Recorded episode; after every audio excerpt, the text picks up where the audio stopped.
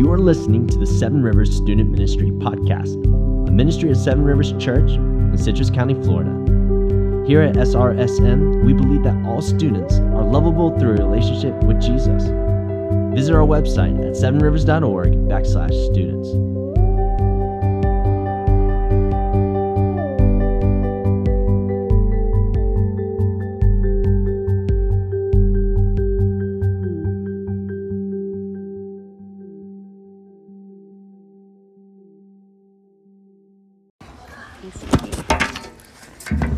I love worshiping with you guys. It's so good to hear you sing out to God like that. Love it. Um, I'm Maddie. As we mentioned before, I work with uh, Mikey, Sam, and AJ here in student ministry, and I would love to get to know each of you. So if we haven't met yet, then please come find me after student life so we can meet. And if I know you already, then I'm so grateful that you're here tonight.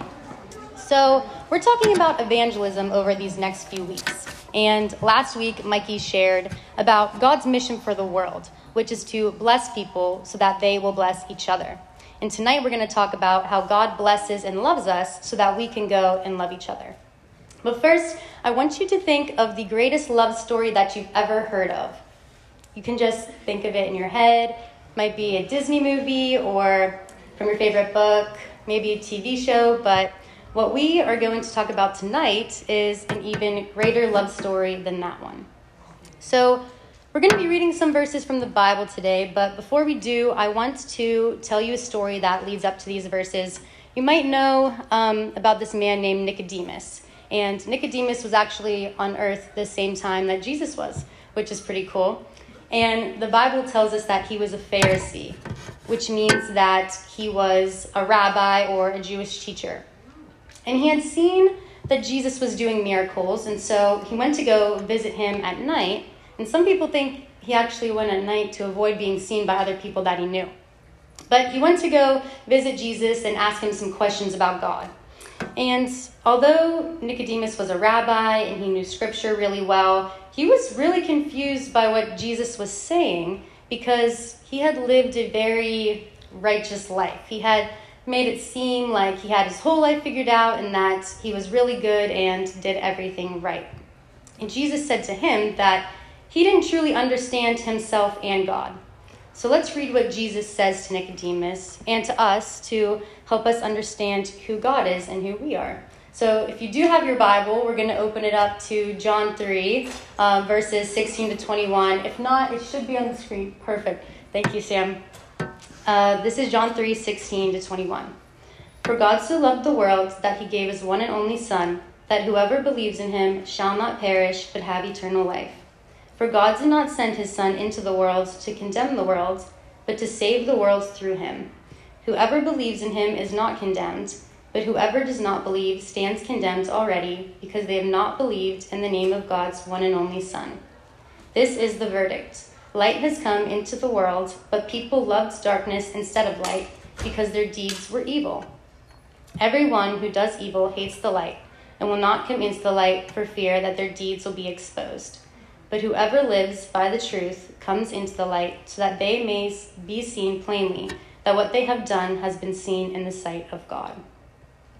So that's a lot. When I read this for the first time, I felt like Nicodemus didn't really understand what God was saying. So if you feel like that too, that's okay because we're going to go through it together. So let's look at verse 19. Jesus is telling Nicodemus and us that we love darkness. We love it more than God. We even like to hide our darkness. But this isn't uh, the kind of darkness that when you go into the kitchen at night to get a midnight snack and it's pitch black in there. But this is a spiritual darkness. So I mean things like lying to your parents, um, being mean to your siblings, or taking things that aren't yours. And this is even a darkness that I have known myself. I remember when I was in middle school, I used to fight so much with my sister Katerina about everything because we never liked sharing anything with each other. And I would sneak into her room when she would be at cheer practice after school, and I would just take all of her things. I would take her clothes, her shoes, and her Nintendo DS games because she had all the really cool ones that I wanted. Um, but when I'd go in there, I'd even make sure that the light was off and the door was closed just in case my mom walked by because I didn't want her seeing me in there snooping around and taking my sister's things. So I was really physically and spiritually hiding in the darkness because I knew that it was wrong, but I just wanted to do it because I wanted her things, or sometimes I just did it because I would be mad that she didn't give me something that I wanted and that it didn't get my way. I loved darkness and taking her things more than listening to God and my parents when they would tell me not to do that. And God knew that I loved darkness, but He still loved me. And He knows that you may love darkness, but He still loves you too. But how can we know that God still loves us even though we love darkness? Well, He actually shows us in three ways in the verses that we read. And we know that God loves each of us even though we love darkness because our first point is that He came to earth. He sent His perfect Son Jesus to come to earth, not to judge you, but to understand you and offer you a different life. Does anyone know who LeBron James is? Yeah, okay, I see you guys. Yeah, if you like sports or basketball, you definitely know who LeBron James is. Um, LeBron James. But if you don't know, he is a pro basketball player for the Los Angeles Lakers, and he's considered one of the greatest of all time. And he's actually from Akron, Ohio, where I went to college. And he goes back a lot to Akron to help out in the community that he grew up in. And since he grew up there, he knew that Akron could be a really dangerous place. Um, kids can kind of get in a lot of trouble and wrapped up in the bad things there. Um, he knew how the kids lived in the community and that they needed something. They needed something new and they needed something to save them from the lives that they were living. So he created this school, it's called the I Promise School, to help kids who are falling behind or who would drop out the moment that they knew they could. Um, and when people would ask him, why would you want to spend your time doing that? Creating a school for kids who hate it, they're falling behind, and they just want nothing to do with it. And he said, I walked those streets and remember when I thought, there's no way I'm going to be able to get out of this situation. To be able to open up a school and give back to so many kids that I know because I was those kids. That is the most important accomplishment of my career. So this guy who is the greatest, one of the greatest basketball players of all time, said the best thing that he's ever done um, was opening up this school and giving kids an opportunity for a different life because he understands them. And that's kind of like God's love that Jesus came down to earth to serve and understand you and offer you a different life because he loves you. We also see from these verses that God loves you because of our second point. He gave up his perfect son to die on the cross for you.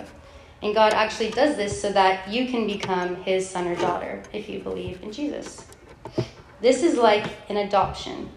Um, I actually have a friend who had a niece and nephew, and she saw the way that they were living, how they weren't really cared for well or loved well.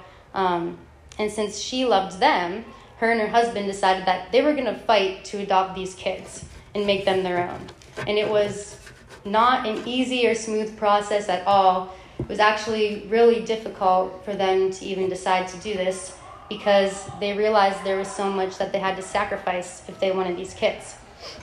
One of the major things that her and her husband had to give up was the way that they knew their lives and lived their lives um, so that these children could be a part of their new family. And that's just like how Jesus gave up his life so that you could become his child. And God paid the price of his life through Jesus because he loves you and he wants you to be his beloved child. But God doesn't just make you his son or daughter and give up his life for you, but we also see in this passage, which is our third point, that God saves you because he loves you. He rescues you from living in darkness now and forever. Uh, before I was a Christian, I really questioned if God rescues people. And at the time, I was working at this place called the Refugee Crisis Center in Germany. Um, and families would come from all other different countries around the world that weren't safe to live in, and they would flee to Germany. And so I worked with the refugee kids, and I remember thinking, if God is good and loving, then why are these innocent kids fleeing from their homes? Because their homes were being destroyed from wars and terrorists, really awful things. Um, and they had to leave their lives and everything that they'd known. But then one day, I realized that God was actually saving them because I saw the kids laughing and playing with each other, and they were so happy. It was so beautiful to see. And so my mind of who God, in my mind who God was started changing, and I started seeing His goodness. And I saw how He brought them to this safe place where they could live freely. And God saves all of us in that way too, um, rescuing us from our sin that puts us in danger. It hides us and it keeps us in the dark. Um, and He saves us so we can live freely in His light because He loves us. He saved me from living in darkness too. I actually wasn't a Christian until I was 19 years old. I know that is so old. um, but I would have said growing up that I believed in God. Yeah, I think I probably would have said that, but I had lived most of my life without Him, and I didn't really understand Jesus. Actually, just like Nicodemus, I just didn't really understand.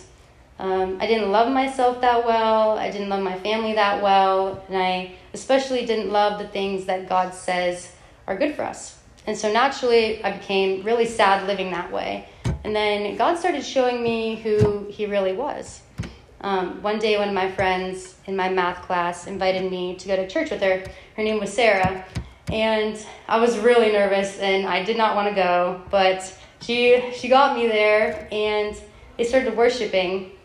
And in one of the songs, they sang, In my Father's house, there's a place for me. I'm a child of God. And they started talking about how God is the perfect Father and He desires for me to become His child and um, loves me even though I'm not perfect. And after a while of going, I had realized that Jesus was what I was looking for in all the wrong and other places in my life. He was and is a friend that understands you, a loving father, and a giver of joy. And when I said to Jesus that I wanted to live my life with him, to live in his light, he changed my whole life and showed me the greatest love that I have ever known and will ever know. Now I'm able to love my family through his love, especially when it's really hard, and my friends. And that's why I want to share Jesus with you guys and the people in my life because of how much He loves.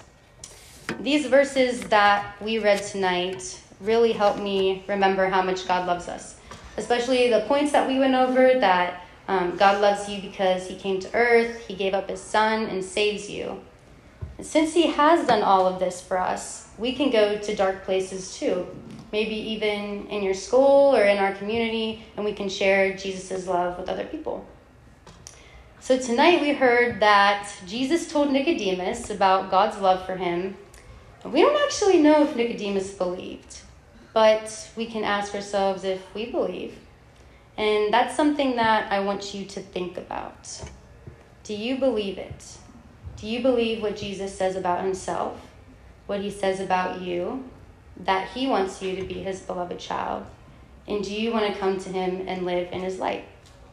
So some of you might already know the gospel so so so well. You probably even had to memorize John three sixteen. But this is also a question for you too.